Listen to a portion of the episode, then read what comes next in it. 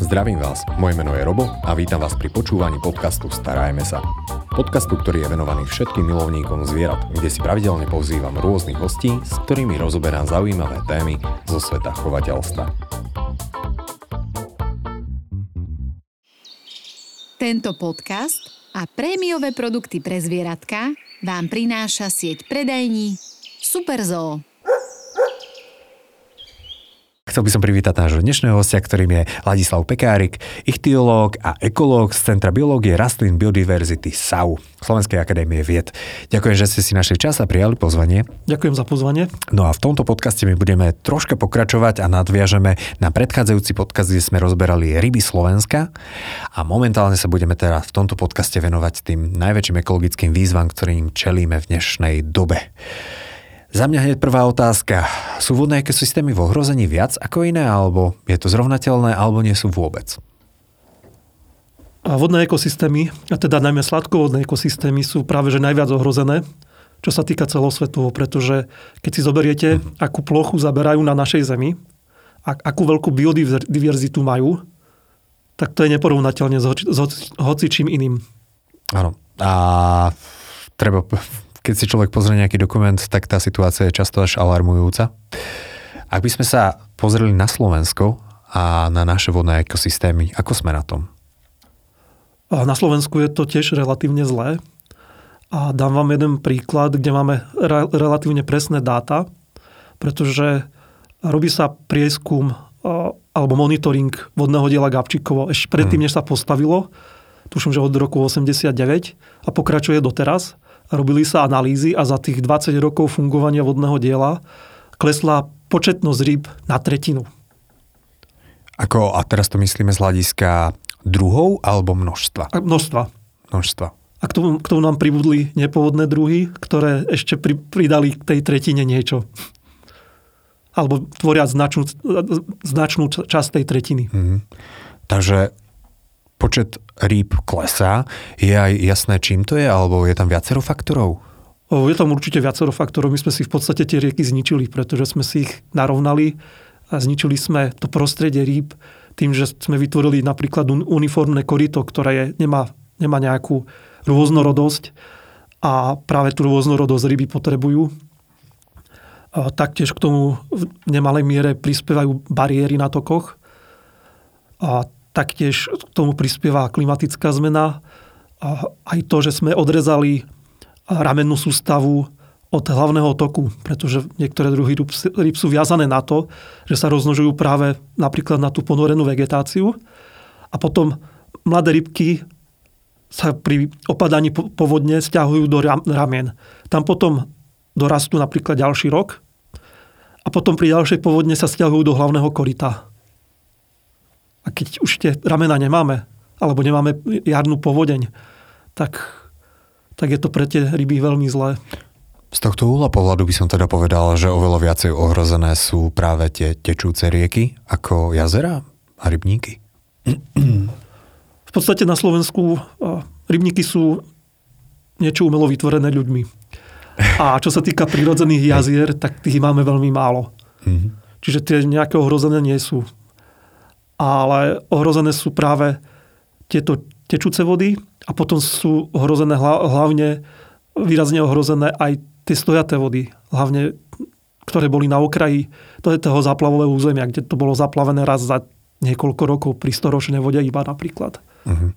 A to rozprávame o tých, teda tých stojatých vodách, tie pôvodné tie meandre riek, že tam zostalo zanesené rameno a zostal tam v podstate taký prirodzene vytvorený, ja stále mám tendenciu hovoriť rybník, ale nejaká taká ako keby nádrž? Ono, ono to väčšinou fungovalo tak, že tá rieka nikdy netekla jedným korytom. Vždy viacerými korytami a pri každej veľkej vode sa to menilo. A potom tá, tá, um, ten život toho ramena Najčastejšie sa stalo, že pri tej povodni sa zaniesol horný koniec a to rameno bolo pripojené len tým spodným koncom k rieke. Postupne, prirodzene sa potom mohlo stať, že sa zaniesol aj ten spodný koniec a stalo sa z neho odrezané rameno, ktoré postupne zazemňovalo, ale zároveň sa nejaké vytvárali nové. A my na Slovensku v súčasnosti nemáme ani veľmi rieku, ktorá vytvára nové ramena, pretože a tie staré nám zazemňujú. Veď práve som no, tak sa myslel, že ktorá rieka takto má niekoľko ramien a ešte k tomu ich môže aj meniť, bez toho, aby z toho nebola katastrofa pre ľudské sídla, polia a podobne. Ja si myslím, že najmenší problém je pre, pre rieku Latorica, lebo tam na brehu Latorice neexistuje žiadne ľudské sídlo na Slovensku a má široké zaplavové územie. Wow, takže v tomto prípade ešte Latorica je stále taká tá divoká rieka? No, ona je narovnaná, ale úsek od sútoku s Laborcom a po vznik Bodrogu, pretože Bodrog vzniká sútokom Latorice a Ondavy, tak tento úsek je e, v podstate najkrajší. Mm-hmm. Taký poloprirodzený. Poďme sa pozrieť na tie rizikové faktory, ktoré vplývajú práve voči týmto najkrajším a úsekom riek, voči a biodiverzite, ktorá v nich je, ktoré by sme mohli povedať, že sú také tie najväčšie rizika, ktoré v súčasnosti ohrozujú bio, biodiverzitu na Slovensku? No ako som spomínal, je to, sú to tie zmeny v jednotlivých tokoch. Zmeny v tokoch. A hovoríme teda o nejakom rieka bola krásne, kedy si také had, hadovitá meandre ano. vytvárala a momentálne je teda zabetonovaná zo všetkých stran? Stačí, že je narovnaná. Ono je napríklad veľmi dôležité si uvedomiť, že keď tá rieka meandrovala, tak mala istú dĺžku. A tým, že my sme ju narovnali, tak sme možno tú dĺžku skrátili o, tre, o tretinu, o polovicu. Tým pádom sme zrýchlili prúd. Tým pádom je tam vyššia nová erózia, čiže viac dna sa odnáša. Tým pádom tá rieka sa viac za, zarezáva do, do podložia a napríklad ľuďom potom vysychajú studne, pretože nemajú spodnú vodu. Musia prehlbovať. Mm-hmm. A toto, ak sa nemýlim, tak boli tie protipovodňové bariéry a kvôli tomu sa to zarovnávalo, nie? No nejaké protipovodňové opatrenia, ale mm-hmm. práve teraz razí trend, že tá, tá najlepšia protipovodňová ochrana je práve tou revitalizáciou a meandrovaním. Hej, pretože predsa len ak tú rieku zrýchlime, tak pod, ono to v podstate niekde musí prasknúť, keď si to tak zoberieme moc to No ale keď sa vyleje do toho, do toho širokého záplavového územia, tak vlastne sploštíme tú povodňovú vlnu. Takže opätovne do meandrov. Máme aj taký a, pekný príklad, kde, by, kde to teda vyšlo? A práve minulý rok sa takto zrevitalizovala, zameandrovala e, rieka Rudava, a, ktorá, myslím si, že v takom, v takom rozsahu je prvá na Slovensku a ktorá je, ktorá je ktoré, kde sa to podarilo a pri prvej väčšej vode sa už trošku aj mení tá rieka. Mm.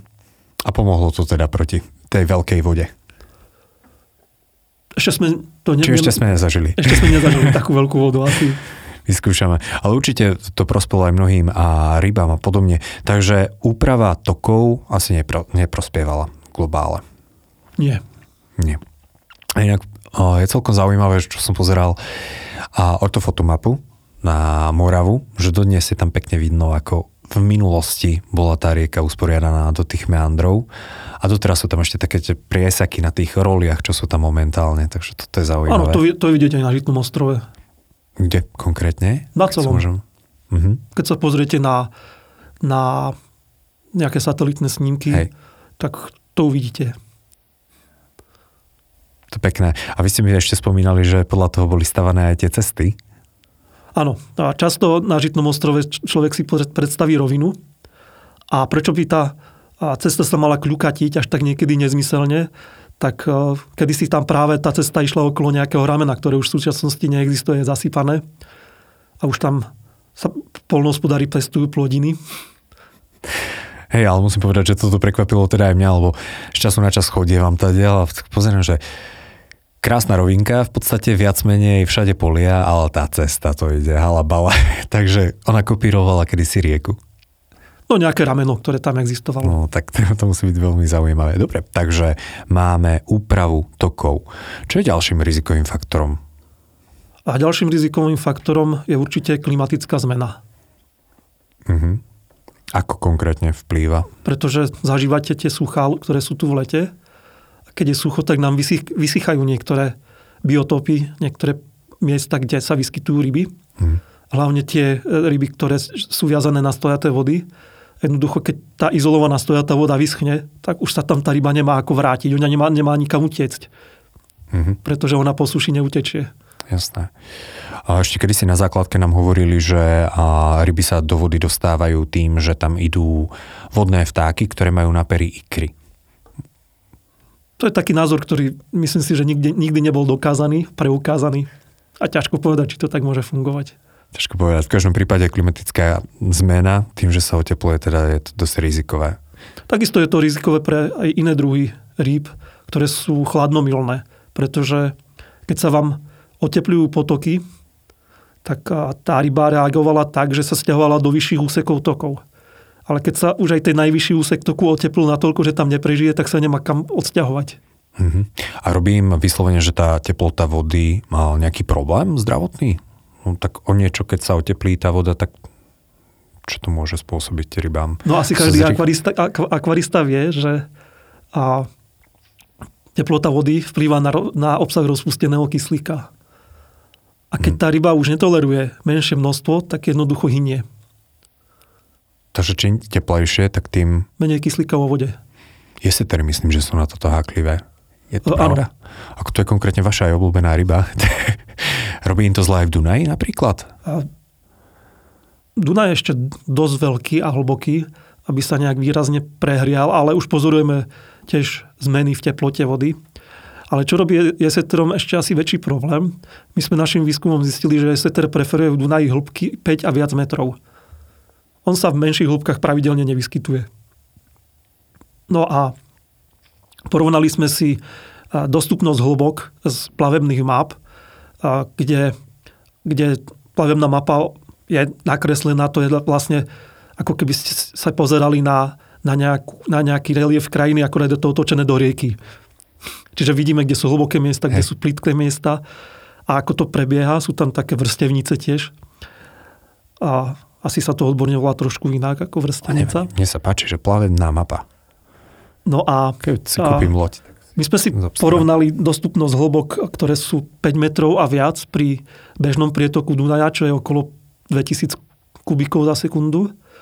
A potom sme si to namodelovali pri a, takých tých letných tisíc kubíkoch, ktoré sú bežné.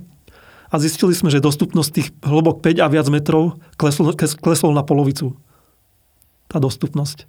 Čiže na polovicu sme znížili vhodné prostredie pre tie setery. Mm-hmm. Čo môže byť pre ne aj dosť rizikové z hľadiska... Aspoň na tú početnosť to môže byť, môže vplyvať. A keď sa k tomu pridajú potom ďalšie faktory, tak je jasné, že... No a keď ďalšie faktory môžu byť?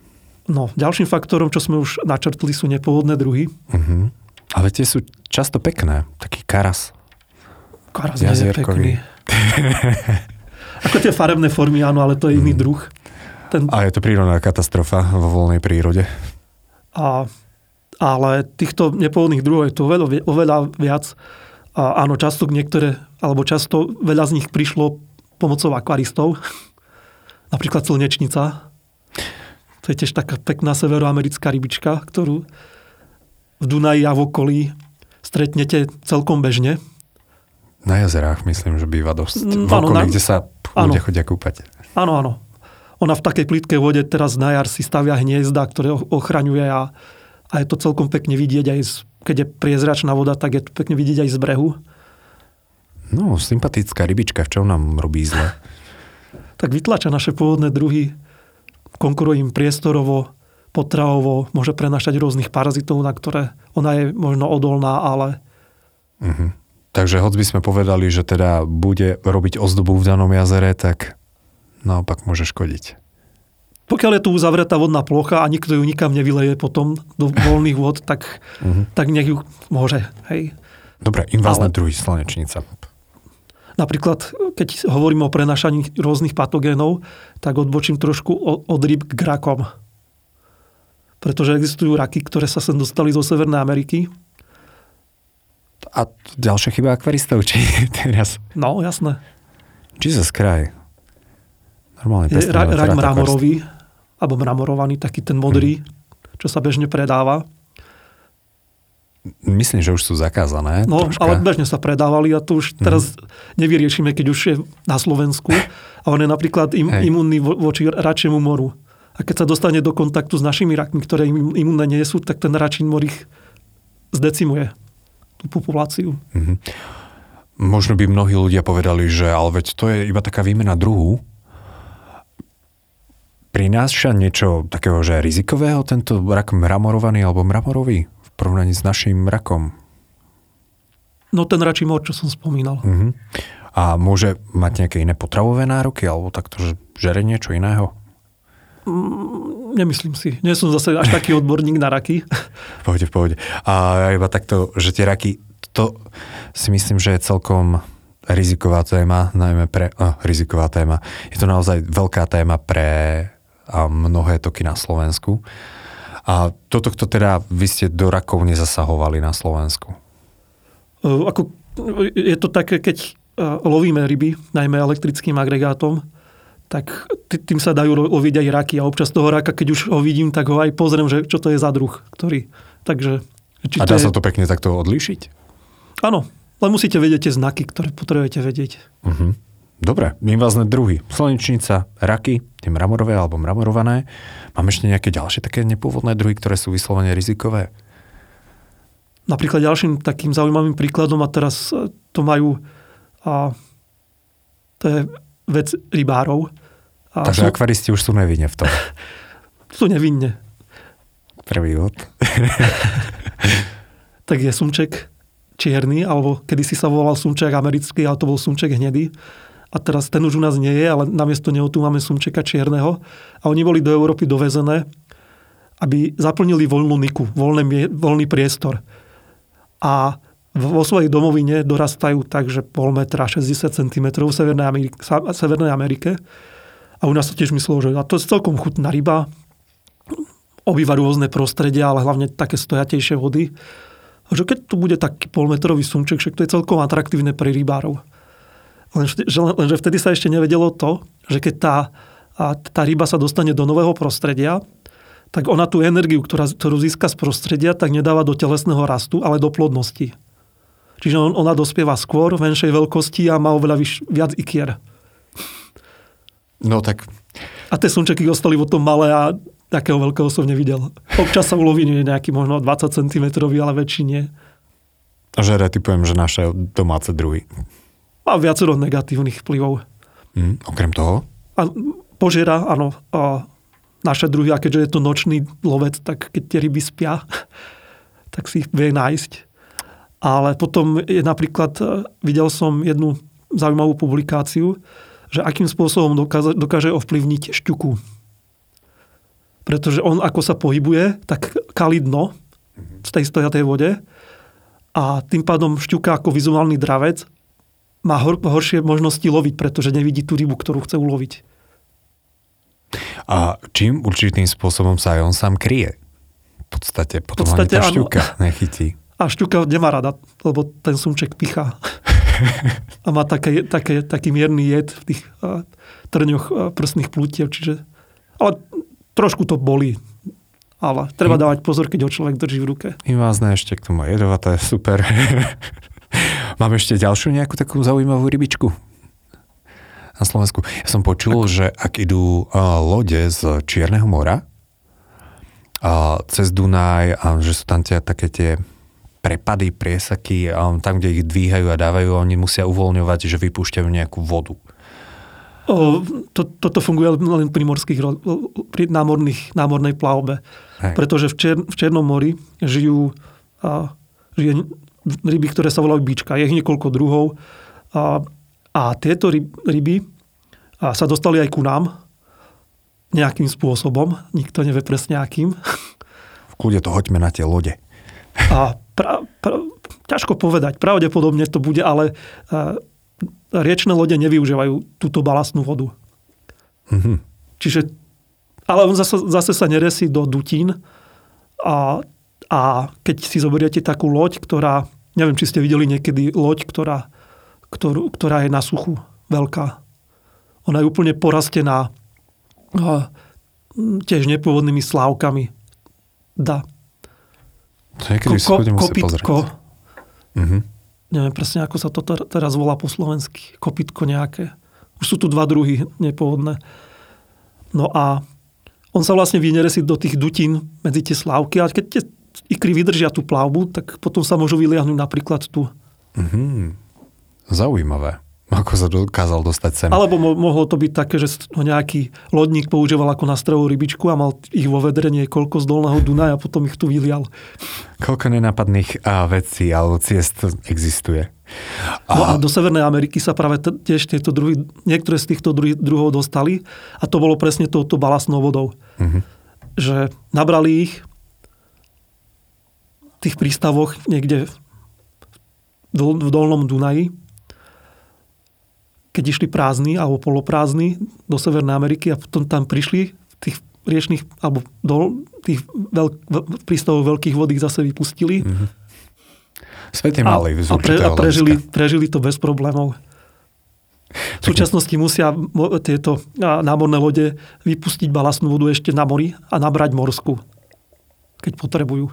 A je to vyslovene skrz šírenie invazných druhov. A to nie je jediný, jediný dôvod, ako sa sem rozšírili. Mhm. Mňa tak uh, teraz napadlo pri invazných druhoch, že napríklad sumec som videl nedávno jeden veľmi zaujímavý dokument, že robí celkom problémy. A tu by som pritom povedal, že sumec európska ryba, tak prečo Európania s ním majú problémy? A majú.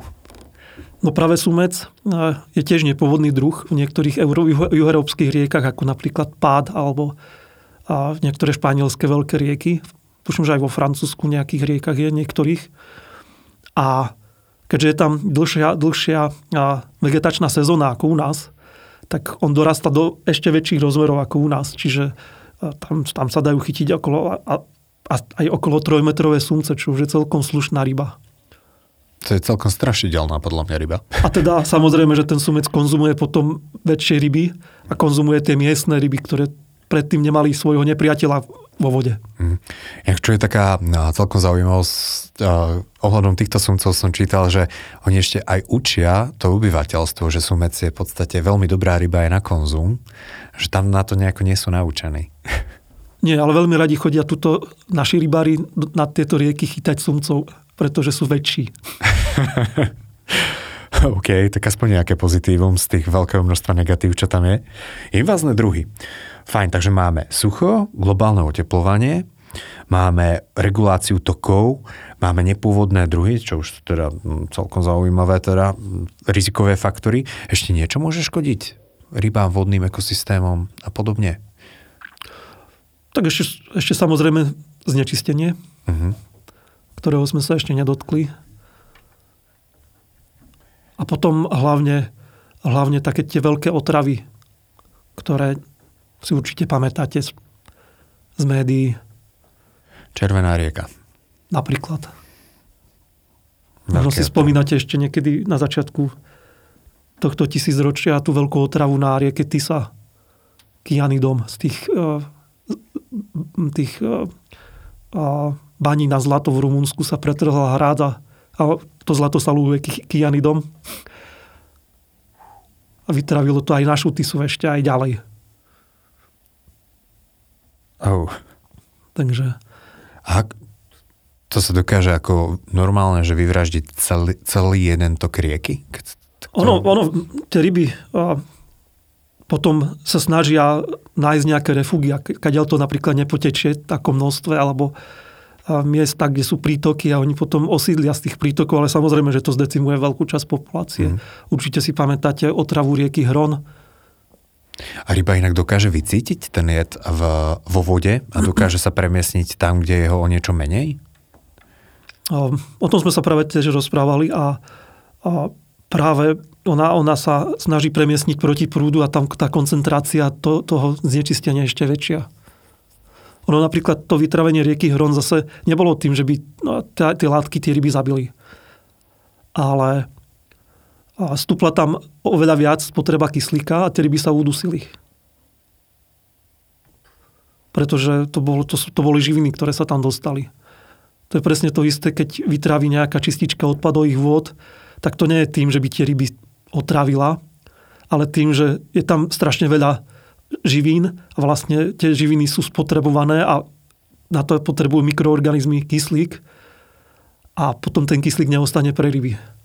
Takže v skratke, do vody sa nám dostane obrovské množstvo živín, ktoré ako keby že zožerú nejaké baktérie, mikroorganizmy, Áno, oni sa veľmi rýchlo namnožia, hej. Veľmi rýchlo sa namnožia a tým spotrebujú kyslík a on zabije tie ryby? Áno, no nemajú dosť kyslíka vo vode. Aby to nebolo teda jednoduché. Dobre, takže toto všetko znečistenie ešte, čo, čo sú také tie veľmi časté znečistenia, ktoré si často ani neuvedomíme a pritom to dosť rybám škodí? No, tie znečistenia neškodia len nám, ale len rybám, ale aj nám. A určite poznáte prípady ťažkých kovov, ktoré sa nachádzajú potom v rybách a tie ryby sa nesmú konzumovať. Známa rieka Nitra, ktorá je asi najviac znečistená na, na Slovensku, práve z toho priemyslu na Hornej Nitre. Alebo potom tiež známe polychlorované bifenily. To je zase po vode Laborca, schémka strážske, kde našli tie súdy a neviem, či, či už s nimi niečo urobili, ktoré vytekali. Tak hádam hej, keď už je to zdokumentované. No ale ešte neviem, či boli odstranené. A tam zase ten laborec naplňa dosť často zemplinskú šíravu a zase tam sa konzumovať ryby nesmú často, keď sa objavia vyššie koncentrácie a on sa ukladá do sedimentov a pri každej povodni zase sa tie sedimenty premiešajú a zase sa to vyplaví.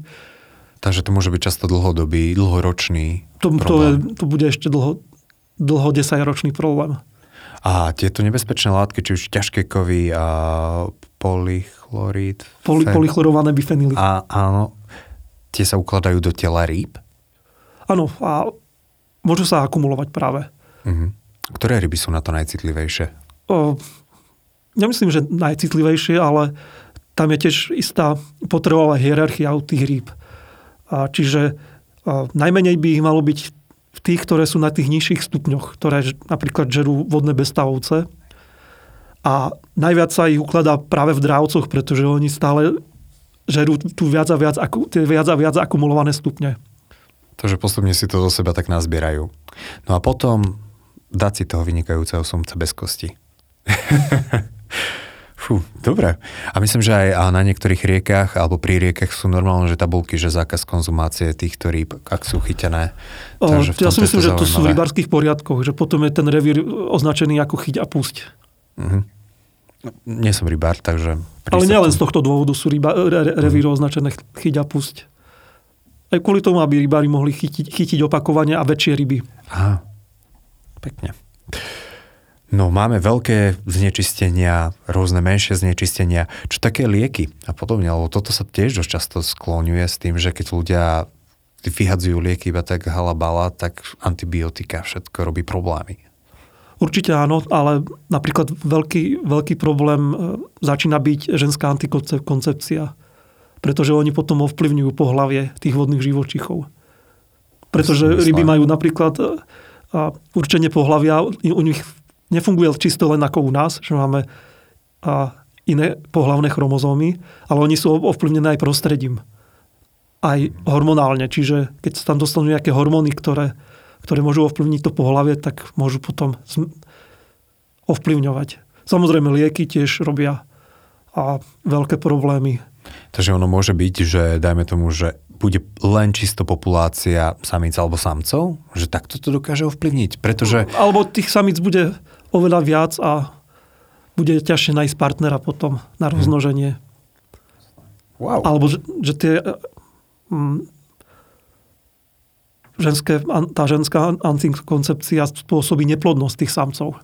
Mm. To sú všetko také skryté hrozby, o ktorých teda ani, ani netušíme. Takže asi treba vedieť, ako to správne vedieť zlikvidovať tie tabletky, alebo neviem, čo to je tak to sa vylučuje z tela, to nezlikvidujete. Aha, to ide cez normálne kanalizáciu. Aha, pekne. No dobre, existujú nejaké projekty na záchranu, celkom úspešné projekty, dajme tomu, na ktorých spolupracujete aj vy?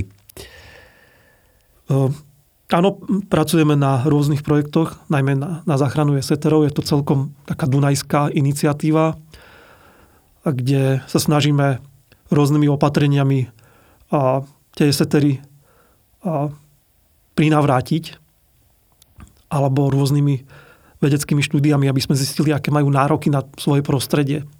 Mm.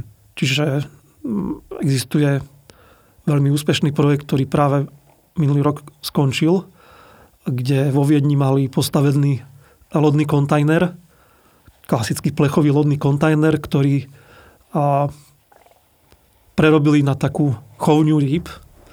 Taká archa mal, mal, ryby. Mali, mali, mali ho práve postavený pri Dunaji a veľkou výhodou toho bolo, že čerpali vodu z Dunaja priamo a teda tie ryby od, od, od vyliahnutia, od ikry boli prispôsobené tej dunajskej vode, čiže teplotnému režimu, patogénom, parazitom. Čiže boli potom odolnejšie, keď boli vysadené. Takže normálne v zajatí množíme jesetery, ktoré opätovne spätne dávame ano. do Dunaja. A s tým, že sú teda už prispôsobené nášmu Dunaju. Viac prispôsobené, áno. Super. Kedy takýto projekt bude aj na Slovensku? To je dobrá otázka. Dunaj máme tiež. Máme. Máme. U nás budeme niečo iného. U nás vízy budeme rozmnožovať. Čiže sú zaujímavé. To zatiaľ nemá hlbší zmysel, ale... No, OK, najskôr asi tie bariéry budeme musieť nejako... To by bolo dôležitejšie a zaujímavejšie. Vyriešiť. Dobre, a čo sa týka bariér, mm, my sme sa ešte bavili o tom, že tie bariéry by nemali ísť od vrchu, ale myslím, že priamo od spodu. Že toto je oveľa efektívnejšie. Áno, odstraňovanie bariér podľa odporúčaní medzinárodných by sme mali odstraňovať bariéry na tých spodných tokoch. Takže s týmto by nemalo začínať úplne Slovensko, ale dajme tomu, že tie štáty, ktoré sú ešte pod nami. Tak vodné dielo Gabčíkové je druhá bariéra na Dunaji už. OK. O, tak to asi nebudeme úplne odstráňovať. ale určite ten a, ry, rybovod, dobre si pamätám. Áno, rybovod budeme. No. Bude, hádam, realizovaný ktorý bude realizovaný, tak nám pomôže. Uvidíme. Tým rybkám. A ako môžeme ja ako bežný človek, dajme tomu, že pomôcť tým rybám vo voľnej prírode alebo celkovo vodným ekosystémom? Čo by som mal alebo nemal robiť? Možno nejakou zodpovednosťou, čo sa týka práve rôznych látok, ktoré vypúšťame do vody. To je super, takže nevyhadzovať rôzne tie chemické neporiadky, alebo... Tak ono by bolo zaujímavé, keby ľudia prestali vyhadzovať aj odpad k riekam a k potokom, lebo to je celkom bežné. Žiaľ Bohu. Na Slovensku. Že to človek, ktorý je ktorý chodí okolo tých tokov, tak vidí, ako to tam vyzerá. Mm-hmm. A možno, možno nejakým takým občianským tlakom na tých a, na tie mm, po anglicky sa tomu hovorí stakeholder, tí, tí, čo rozhodujú na rôznych, na rôznych a, úrovniach. úrovniach, tak a, by tam mal byť tlak, možno nejaká aj občianská kontrola týchto rôznych rozhodnutí a mm-hmm. pretože napríklad na Slovensku prebieha teraz infringement od Európskej únie kvôli tomu, že postavili sa malé vodné elektrárne na Hrone a nebolo to poriadne a vydokumentované, že táto postavenie malej vodnej elektrárne je vyšší záujem ako ochrana tej rieky. A dá sa postaviť vodná elektráreň s tým, že zároveň, lebo potrebujeme elektrinu, s tým, že zároveň jednoducho nebude ubližovať um, alebo nejakým spôsobom obmedzovať ryby v tom vodnom ekosystéme rieky? Určite sa dá postaviť lepšia, ako sú súčasné. tak. A, a samozrejme, pokiaľ som dobre počul, tak vodné delo Gabčíkovo vyrába okolo 10% slovenskej energie. Elektriny teda. Čo je dosť. Ďalším problémom teraz, ktorý, ktorý budeme musieť riešiť, je a jadrová elektráreň Mochovce, pretože tú jadrovú elektráreň musíte niečím chladiť a ona sa chladí vodou z hrona. Mm-hmm. A teda vyparuje tam ist, ist, istú nezanedbateľnú časť hrona a potom ten, ten prietok chýba nižšie. Hej. A akým spôsobom teda ešte by sme teoreticky, lebo tu nám hovoríme aj o nedostatku asi vody. Nie je to problém v súčasnosti, dajme tomu, že je to problém, ktorý budeme riešiť. Ale už je to aj problém v súčasnosti. Mm-hmm. Pretože a, Minulý rok som sa a som robil rôzne prieskumy ešte iné po Slovensku. A to sme si robili srandu s kolegom, ktorý tam bol so mnou, to bol komplet vysnutý potok. A to bolo na, na Hornej Nitre, čo není zas až taká suchá oblasť. A tam sme si robili srandu, že ten prieskum sme mohli tak robiť akorát lopatou a nie mm-hmm. inými metodami, pretože tam nebolo čo skúmať. Takže možno zodpovednosť, čo sme sa zase bavili s inými kolegami, veľa ľudí využíva hlavne v malých potokoch, také tie povolené v úvodzovkách odbery vody na polievanie záhradok. Áno, je tam nejaké množstvo povolené bez nejakého povolovacieho konania, ale keď takých tam bude 100, tak potom už pod tou dedinou v potoku neteč, netečie nič. A takých dedín je viac, ako si myslíme asi. Áno. Takže aj týmto spôsobom si premyslieť tie naše asi zelené trávniky, či potrebujeme ich mať. Napríklad aj to. Dobre, každý host a na záver má možnosť dať nejaký tip, myšlienku, radu našim poslucháčom. Čo by to bolo z vašej strany? Keď sme sa bavili o tej e, elektrine, že ju potrebujeme vyrobiť, tak e, viete, aká elektrina je najzelenšia?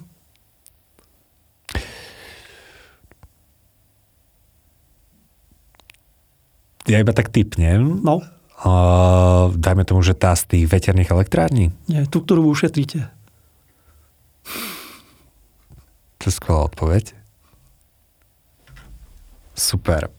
Takže toto je záverečná myšlienka. Šetríme energiu. Však je stále drahšia a drahšia, nie? Správne. Budeme mať viac peňazí. Keď ušetríme. Super. Ďakujem krásne. Našim dnešným hostom bol ichtiológ, ekológ z Centra biológie rastlín biodiverzity Slovenskej akadémie vied Ladislav Pekárik. Ďakujem veľmi pekne za veľmi cené informácie. A ďakujem za pozvanie. Počúvali ste podcast Starajme sa s Robom Šemerom a ak sa vám tento podcast páčil, môžete sa prihlásiť na jeho odber v aplikáciách Apple Podcasty, Google Podcasty, Spotify, rovnako nás nájdete na YouTube a všetky nahraté časti nájdete aj na internetovej stránke starajmesa.sk.